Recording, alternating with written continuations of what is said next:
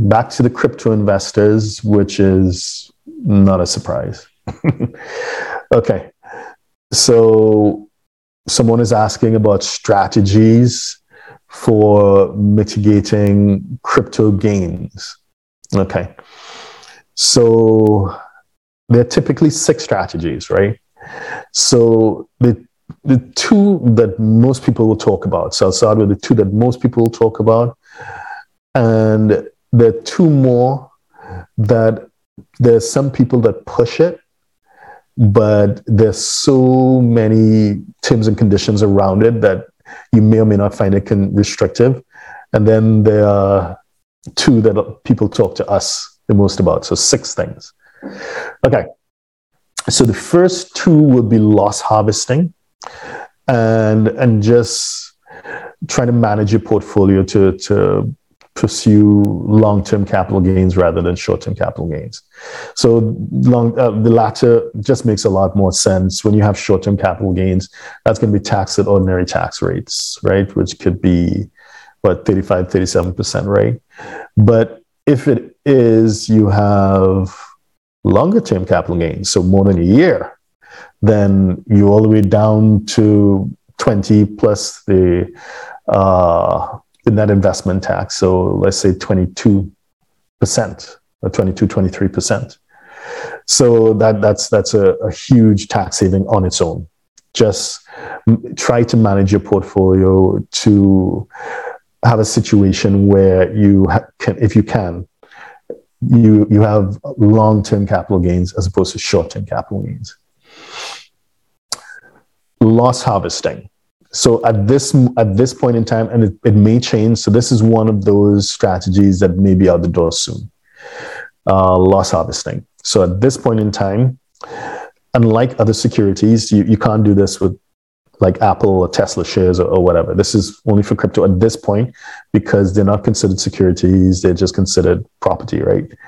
From a US tax perspective. So at this point in time, you can uh, well it's it's already too late but if it is that you were involved in a strategy session with your tax professional at the end of last year they could have recommended you okay if it is that you're up on certain tokens and you're down on certain tokens you can do something called loss harvesting which is you just uh, you convert to to fiat or you can convert to a stable coin or to maybe bitcoin. And then in a you know just wait a few days and then you can repurchase that same token. So you can just uh, so you can you can you, you can maintain that position while realizing uh, that that loss. And that that capital loss will be used to offset capital gains. And so that that that that loss harvesting is what what we talk about when we when we, we talk about using uh, losses capital losses to offset capital gains right? So those are the two that you know you, you just google for five minutes and lots of people talk about that. The other two which are really kind of complicated and some i mean there are there's a lot of discussion around it but when i speak to clients about it they and they take a deeper dive into it and we refer them to the to attorneys to walk them through it. They get cool feet and they walk away. And that's the opportunity zones and the charitable remainder trusts. So essentially both are similar in that you you basically take them and you lock them up in a structure. In this case the opportunity zone or you just you give it away completely with the charity, charitable remainder trust because it's transferred into a trust. So either way you don't necessarily have full control of, over it uh, over that portfolio anymore in, in a way and uh, and yeah you know with the opportunity zone, it can reduce depending on how long you're willing to leave it in. You can reduce the ultimate tax bill, or some conditions, it might be eliminated completely. With the charitable remainder trust, you get distributions and, and you'll pay tax on the distributions that come to you. But you can, it, as a whole, it will mm, in theory, dramatically reduce what, what your tax bill would be. But it just has lots of terms and conditions, and people don't feel comfortable with it. But I'm not saying that it should. It should. It will work for the right people. If you want, just reach out to me, and I'll introduce you to some of the attorneys that we work with that can walk you through it, and you can figure out if it's the right fit for you. The last two, where we have a lot of conversations with uh, with clients, would be Puerto Rico and actual renunciation or expatriation. So Puerto Rico, there are as I mean, this is, is kind of popular right now. Actually, I think I saw a video clip on Fox Business a few days ago. So a few days back, I remember seeing something on Fox Business about Puerto Rico. So uh, a lot, uh, you know, media, but a lot of uh, crypto investors are making their way to Puerto Rico because, as I mentioned, regardless of where you go, you will be subject to tax on your worldwide income. And, you know, the IRS sees no difference between Detroit and Dubai.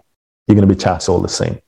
But the exception is Puerto Rico. You can enjoy uh, um, uh, a reduced tax bill if some people are able to able to bring it down to even zero, depending on how you structure it. So the attractiveness is there.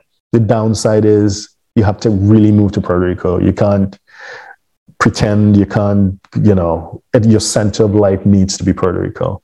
If that's right for you, the opportunity is there. Last but not least would be expatriation, which is where we get involved. We do probably two or three per month. These are people giving up their passport or their green cards. Yes, depending on how well their crypto portfolio may be doing, they may incur an exit tax, but if it is that you're really bullish on crypto, some people make the decision that, hey, it's better to pay an exit tax now. And at least whatever the upside is once I leave, it'll be free and clear of taxes. So it's up to you, but essentially you're looking at loss harvesting, long-term capital gains, opportunity zones, charitable remainder trust, Puerto Rico, and expatriation. So those are your six options. Hope that helped.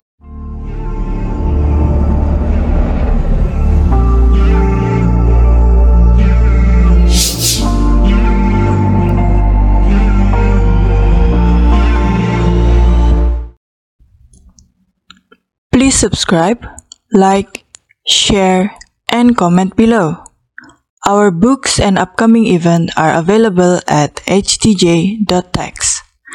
Email us at help at htj.tax to engage us to advise on international tax or business matters.